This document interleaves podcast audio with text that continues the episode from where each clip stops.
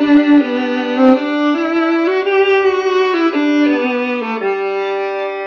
is the Mormon Women Project at www.mormonwomen.com. Hi, this is Meredith Nelson interviewing today Dr. Emily Bates. Emily suffered severe migraines from a young age, leading her to pursue a career in science in order to study the genetic causes of the condition. She's now an associate professor at the University of Colorado School of Medicine and runs a lab studying the molecular mechanisms of birth defects. Emily has led groundbreaking discoveries in the field of genetics, overcoming dyslexia, cultural pressures, and self doubt along the way. She feels that God has led her from the beginning down this path. Emily sees science and faith as compatible methods of seeking truth and relies on both as she runs her lab, partners with her husband to raise their daughter, and works to understand the nature of God and of the human body.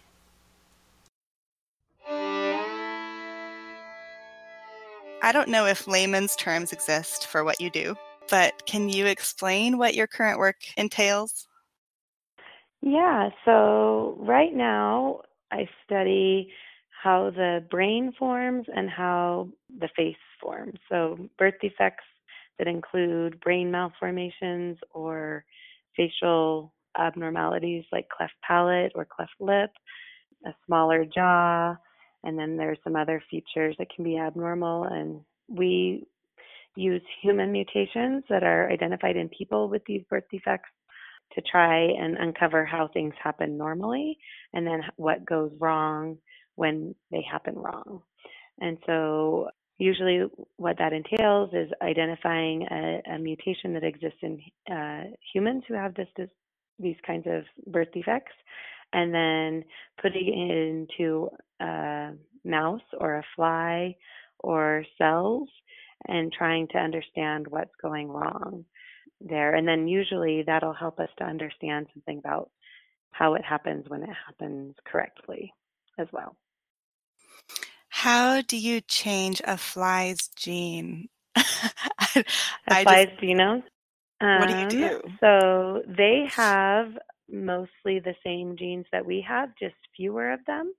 So we can usually, um, and then all of the genomes have been sequenced for uh, flies, mice, and humans. And so that is to say, in general, right? So not all of the human population is sequenced, but we know what a general human pop, human genome looks like as far as what genes are in there, and then we know that for a mouse, and we know that for a fly, and so we you, we can find a similar gene in a, a fly, for example, and we can do different kind of techniques to to edit that.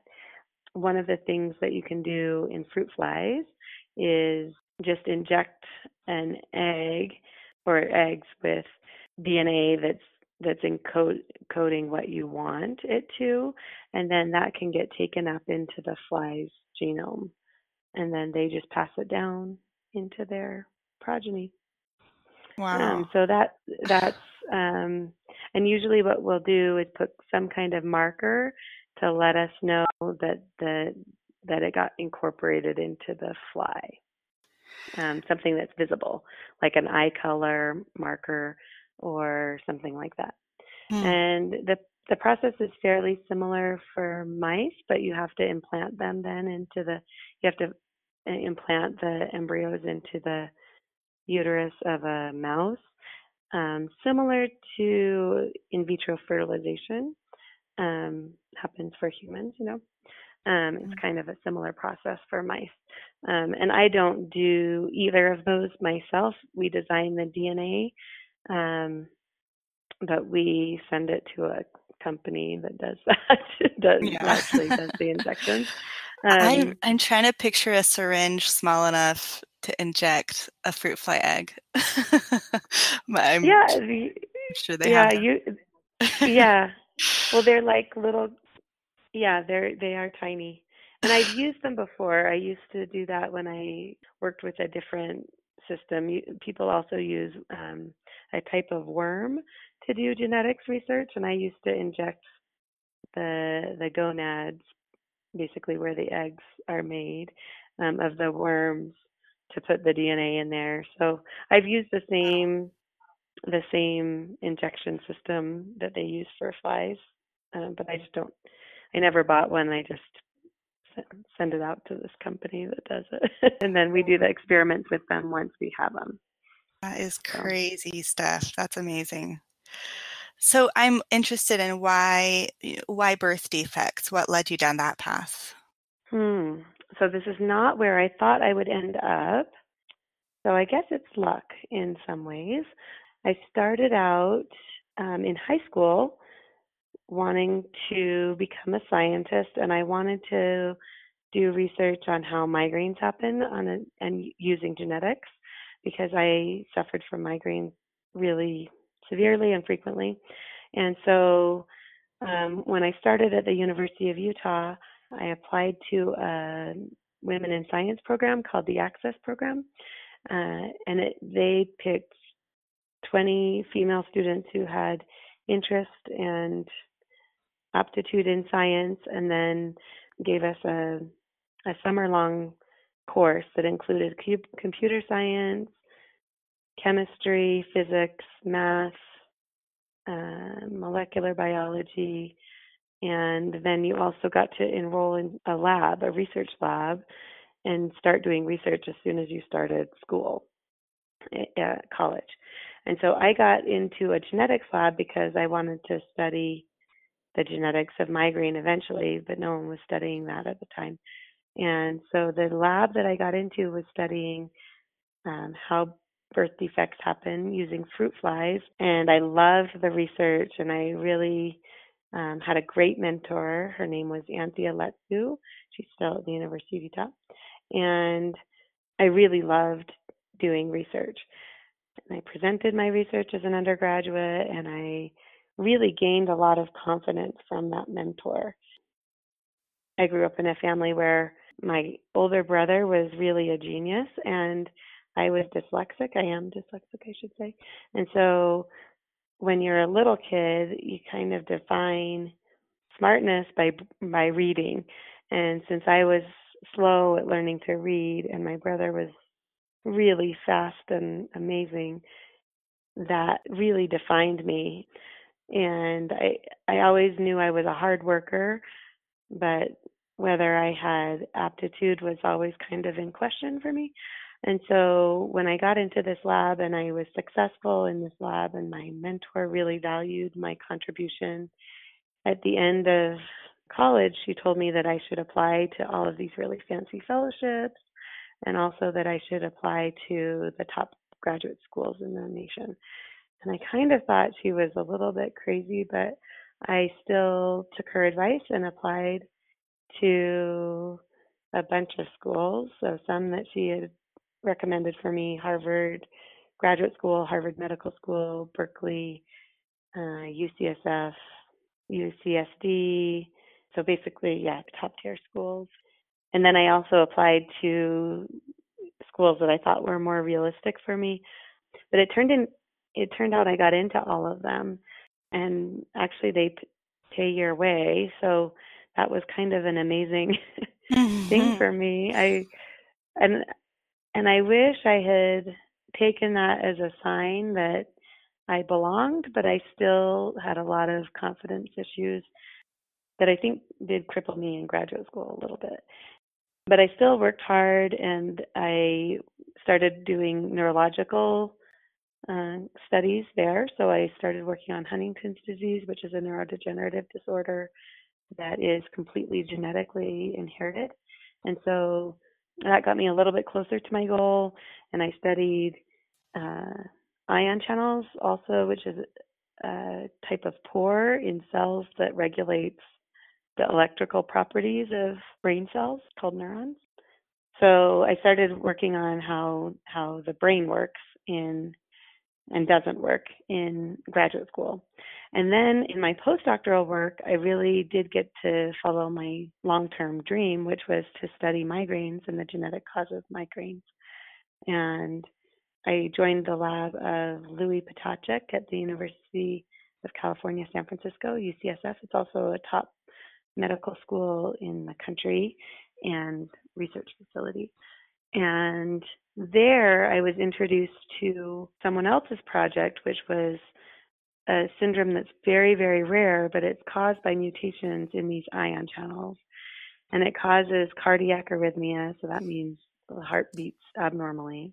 And then also people get paralyzed occasionally um, for like half a day or something like that. And then um, they also have cognitive deficits. They don't uh, they don't do well in school, and they have a whole syndrome of birth defects that includes cleft palate or um, a thin or cleft upper lip, a smaller jaw, wide set eyes, low set ears, and digit abnormalities like fusion of two of their digits together or um, abnormal curvature of the pinky, and all of their digits are too short, shorter than normal, I should say. And so, because I'd studied development and birth defects as an undergraduate, I knew developmental signaling really well. Like uh, that's, I'd studied it for four years. And I knew that there wasn't anything in any developmental textbook that I'd read or any article that I'd read that had said that ion channels that usually work in your brain or your muscle influence the way your body forms. And so, um, in utero. And so, this seemed like a big mystery to me that was completely unsolved. And it also seemed like I was in a really good position to answer how this happens because I'd studied how the brain works and also how development works. And I'd spent a significant amount of time doing both. And so when I started my career as a professor at Brigham Young University, I started two projects really in my lab. And one of them was following up on this um, genetic causes of migraines. And then the other was studying how these ion channels that regulate electrical activity in your brain and your heart and your muscle could be influencing how your palate develops as a person, you know, when you're in utero.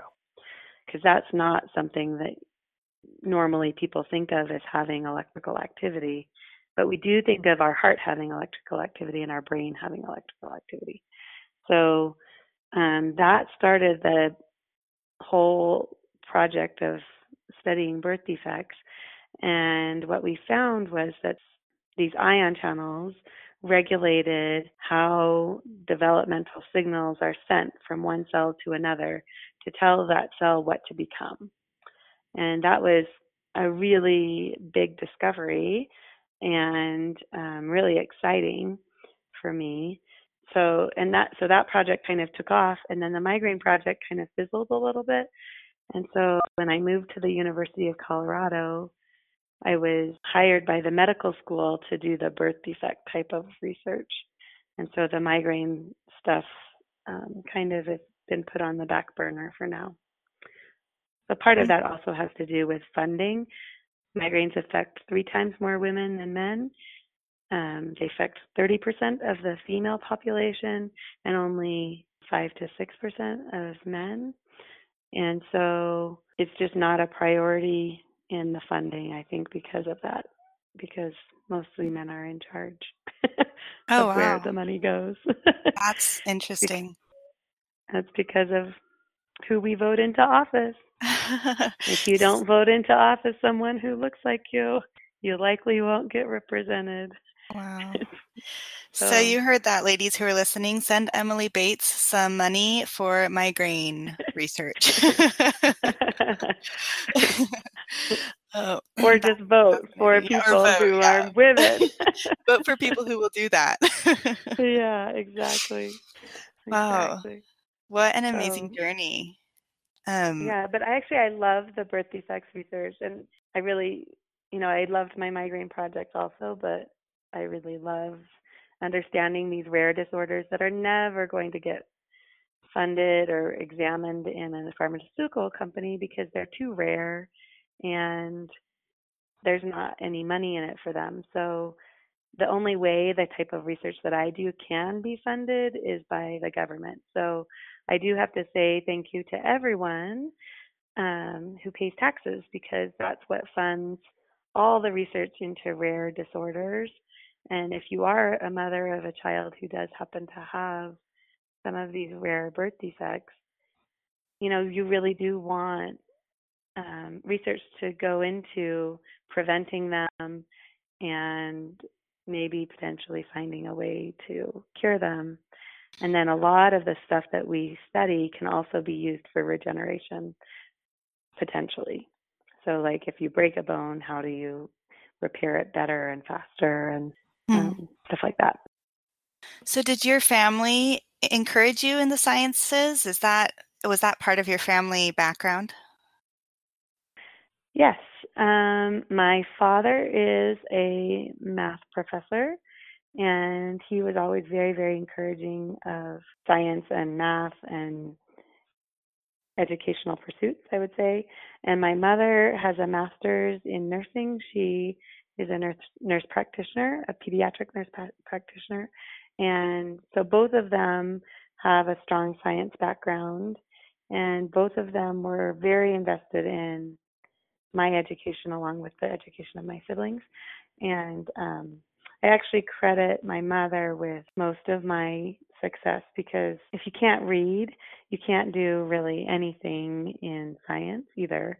And she spent hours and hours and hours uh, reading with me and and reading every other sentence and then reading other every other page so that the stories would move fast enough that it, I didn't get completely bored.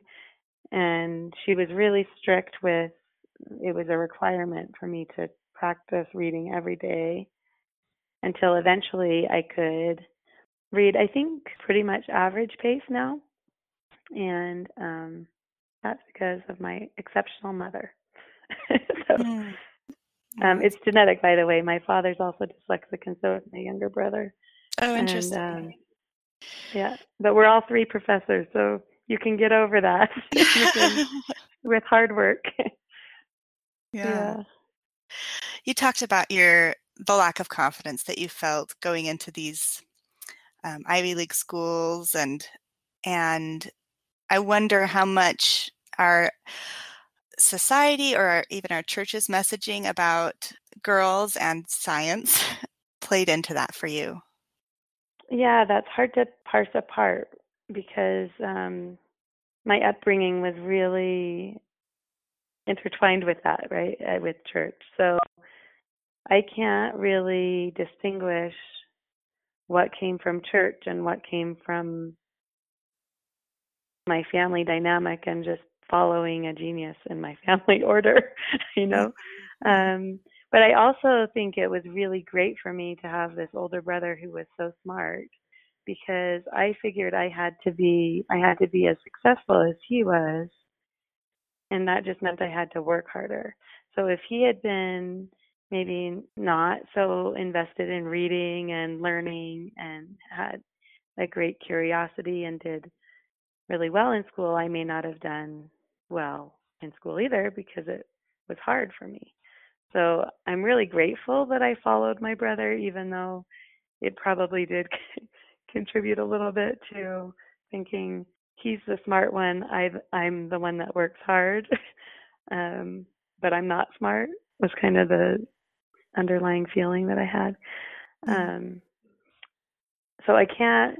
I do know that I noticed when all of my friends switched from being interested in science and math and maybe becoming doctors to absolutely not wanting to go into that. And it was around puberty, it was around when they started getting interested in boys.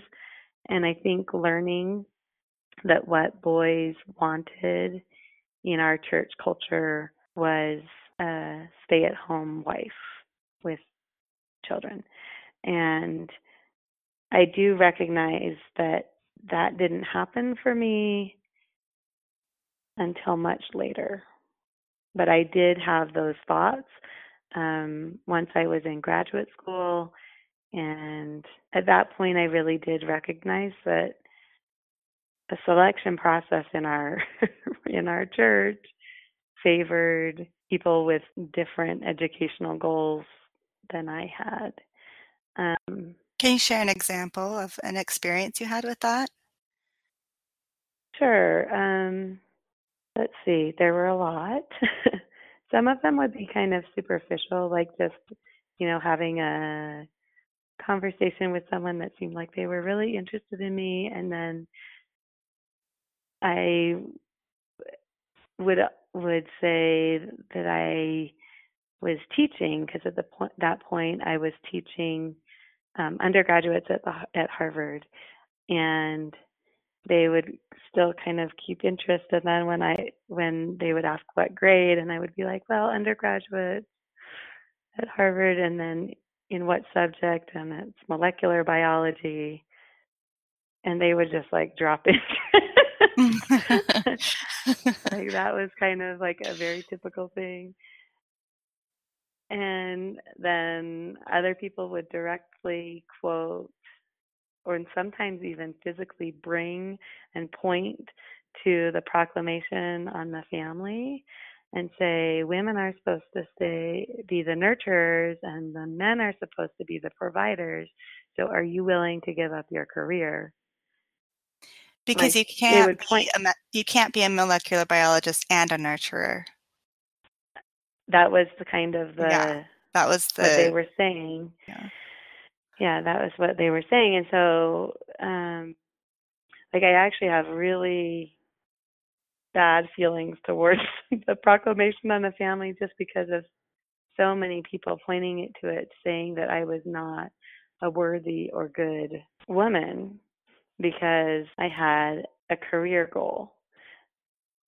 And it probably didn't help that it was science and not elementary education, for example, that was is more accepted, or nursing, I think, is more accepted. But that happened a lot of times. Yeah, mm. a lot of times for me. And I think it might also be my particular generation. Like that proclamation came out basically when people, my peers, were starting to find spouses, find partners, and so maybe it was emphasized in a way in my particular age group that may not have been for the later time point or the earlier time point, but I know that it affected me. um, but it all turned out okay. I mean, I'm happy now, and I'm I'm happy I'm with the person that I'm with, and uh, he's always been proud of my career and encouraging of my career, and so I wouldn't have it any other way. But it was painful at the time to mm. hear people saying that what I was doing was not faithful, I guess, or good, when it was actually really, really hard, and I felt like it was called of God. mm-hmm. I felt like God wanted me to do what I was doing and it was actually mentioned in my patriarchal blessing. Most of my patriarchal blessing is about my career, and there's very little of it that is about having a family. So I feel like it came from God in the first place, and I'm following what He wanted for me. Um, but that just didn't fit with the church culture. So you ended up marrying a man who's not a member of the church. Um, right. Yep. And we we recently published a series on mixed faith marriage, so I'm interested in that story if you'd like to tell it how you how you came to that decision to marry him. Um, he was definitely the best match for me that I'd ever dated. And part of that was that he was funny and intelligent and we had great conversations and I enjoyed his company so much. And part of it was that it was really the first time I'd felt like the person I was dating was impressed and proud of what I was doing in my education and in my career. That was so empowering to me, and it felt like I could be me and I could be proud of what I had worked so hard to do. And I really had not ever had that in dating.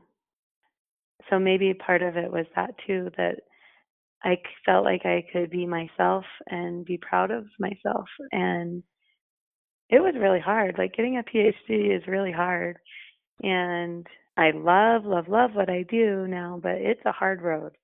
And so to have other people kind of telling you, well, you shouldn't be doing it anyway, and it's bad of you to have those aspirations or it's prideful, mm. uh, definitely doesn't feel good. And the opposite of that is just like an amazing thing. And it felt like a team for the first time. It felt like I fit with him. And then also he took care of me in ways that other that in just really good ways. Um, he cooked for me and he took me to the airport when I went to job interviews and and I just fell in love with him. so um the idea of not being with him was was not one I liked to think about. How we has... talked a lot before we got before we decided to get married about about how that would work. I don't think he ever imagined marrying a Mormon and and so yeah, we had to kind of talk about what that meant and he'd actually been raised by parents or his mother was Catholic and raised him going to Catholic church and his father wasn't and so he didn't go to church with them and so he already had a good model of how that could work and he thought it was good to be raised with religion and so he was happy to let me raise any potential children in um, going to church with me and then he just requested that he also be respected and his his um, viewpoints be respected and that we don't try to push that on him. But yeah, he's always been very supportive. We still pray um, over meals, and now we have a daughter, and um, so she knows that's part of the habit. It's part of our family culture. But yeah, just I, I go to church with her, and and he doesn't go with me most of the time.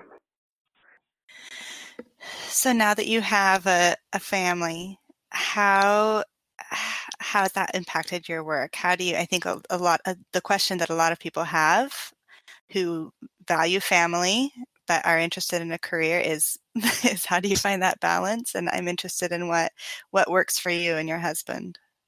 So I think anyone who has children will tell you that the children become your top priority of everything.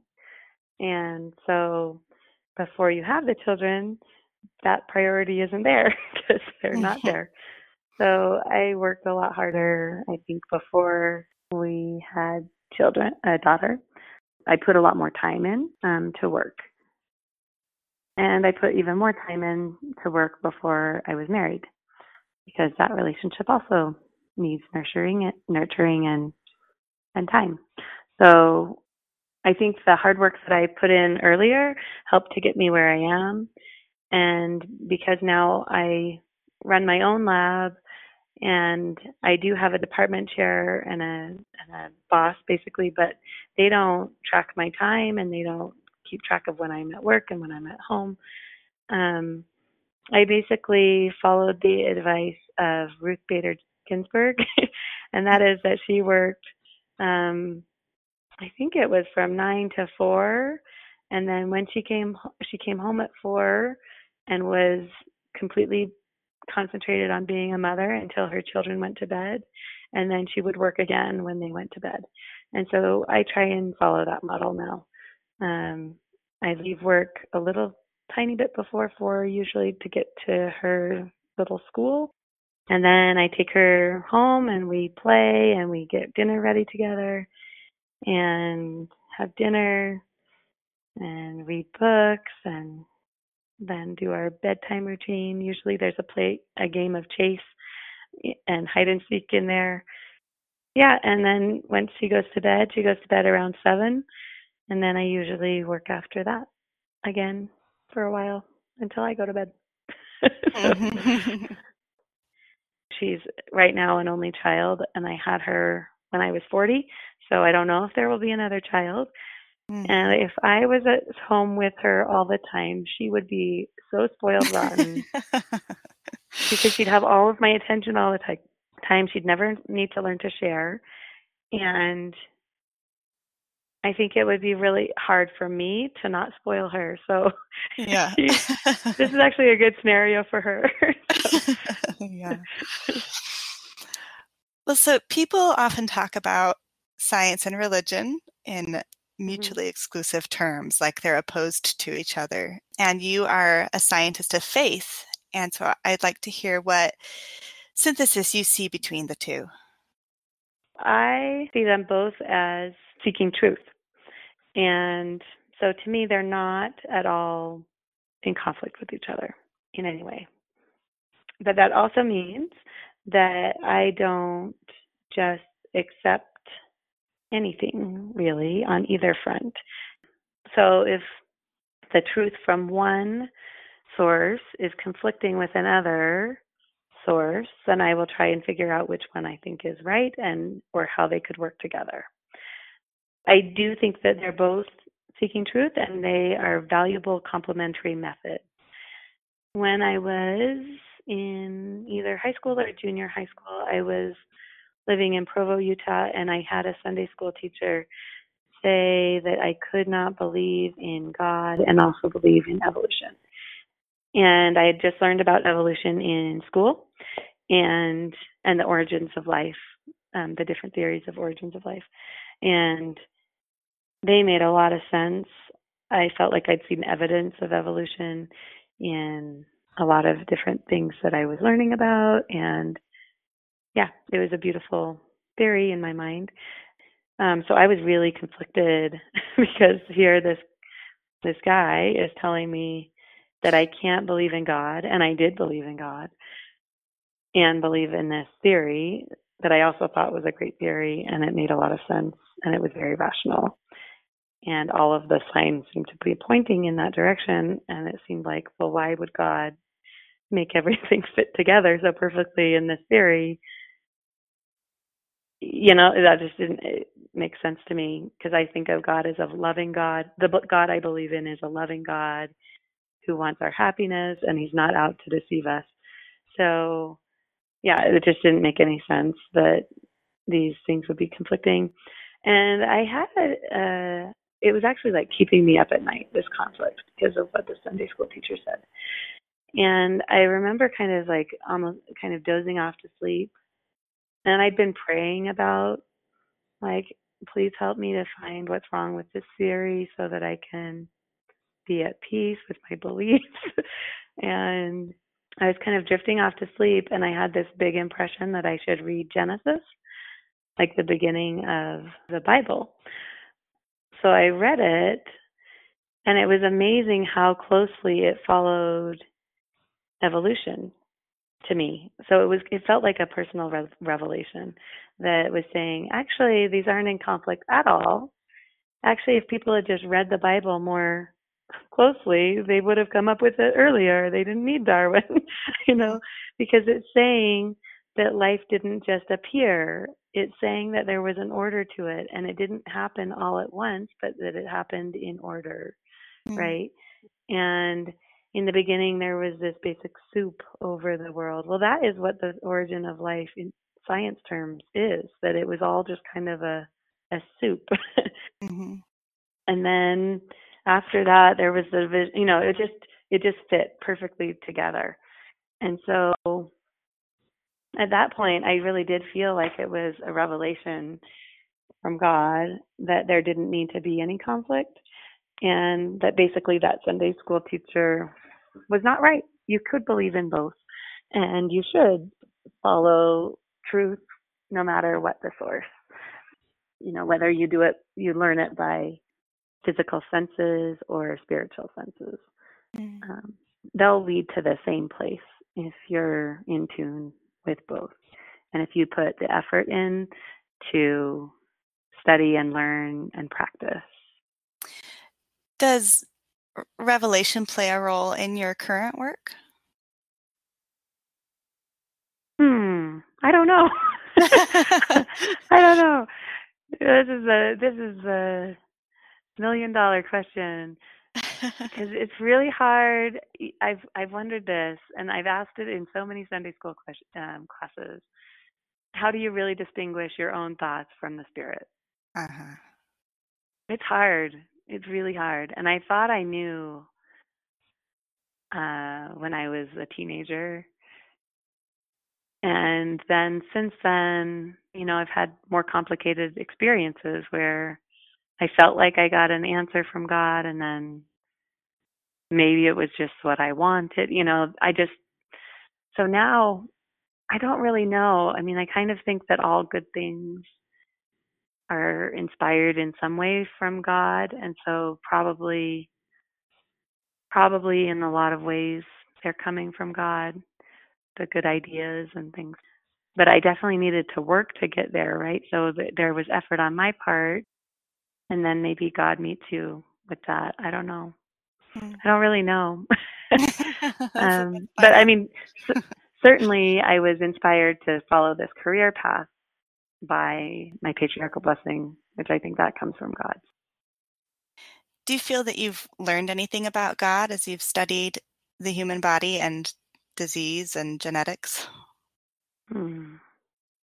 So I, I really believe strongly that only good comes from God and nothing bad comes from God. And so when things go wrong, they just go wrong because of how mistakes happen in biology. And I don't think that God intervenes very much in that. And that's important because there's a lot of suffering in the world because of disease. And sometimes people attribute that to God. And they'll say, What did I do to deserve this? Or why doesn't God change this or take it away? And I think it can really strain the relationship with God. Because if you're begging Him to take away something that's giving you pain or giving someone you love pain, and it doesn't change, then you may feel abandoned or that He doesn't love you or that He's not there. And just from studying what I study, like these mistakes happen all the time. It's actually a miracle that anyone is born whole, you know, mm-hmm. without major health problems because it's just so many things have to come together at the right time, at the right place, and so much happen- has to happen correctly. Like millions and millions of reactions happen have to happen precisely correctly to get someone who isn't um, got a, a birth defect, for example. And then on top of that, neurological disorders and cancers and all sorts of things, right? And these are all biological processes. And I think seeing how, how, how it works with science, you can see how God could just have set it in motion and then be there to inspire and comfort and give you strength to get through the challenges of life without physically intervening in how life happens.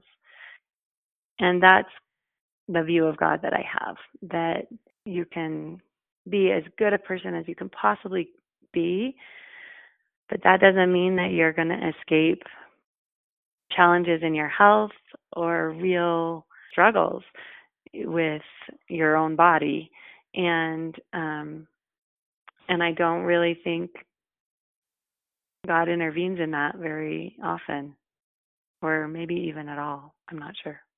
But he does always give you strength to get through things and give you, you know, he can send you peace and comfort and through that you can become a better person even without that challenge going away.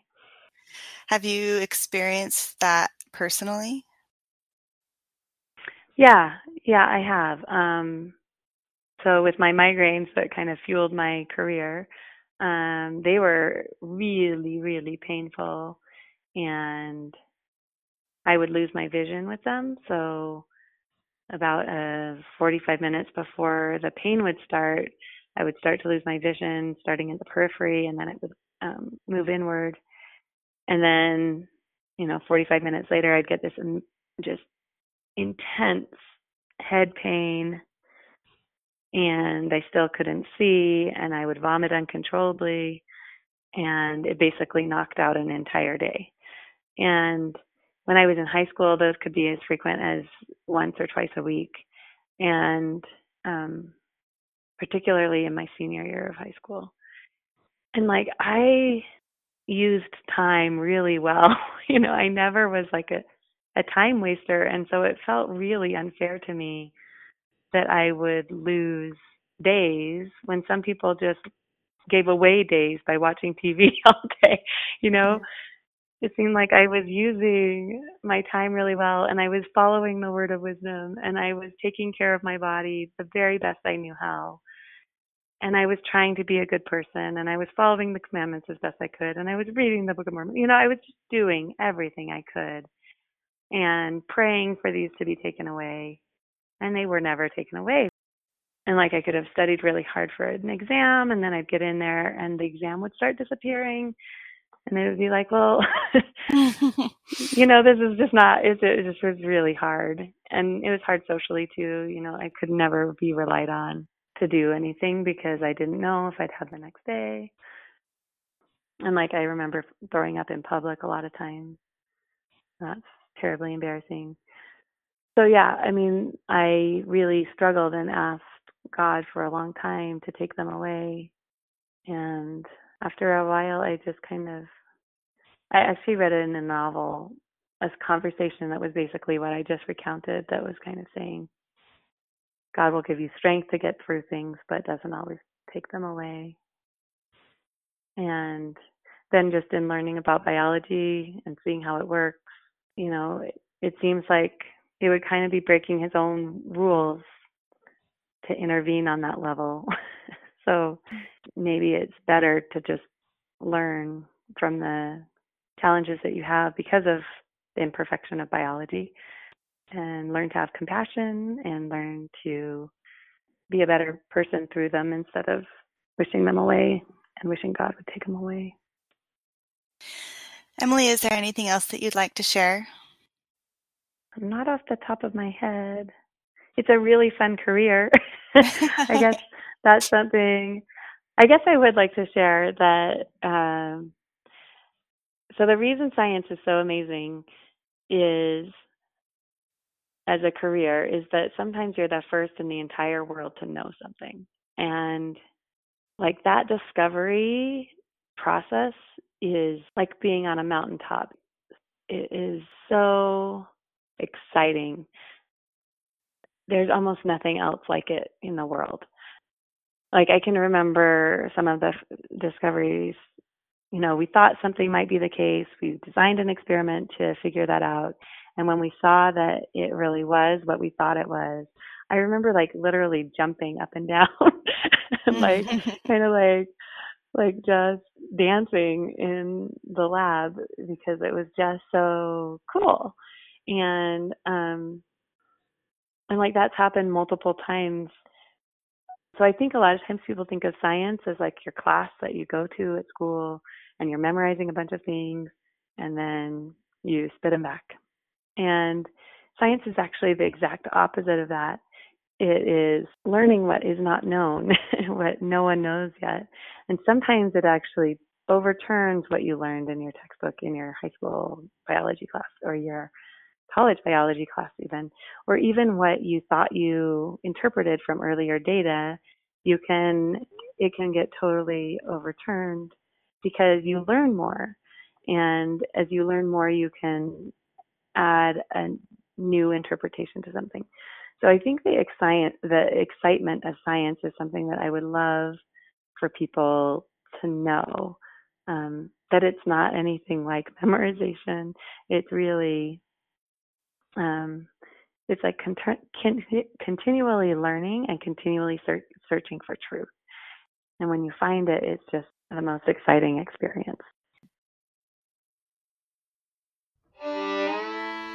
If you enjoy this podcast and the hundreds of interviews with modern Mormon women in our online library, please share with your friends and consider making a tax deductible donation at www.mormonwomen.com to help us fund interview transcription and website support.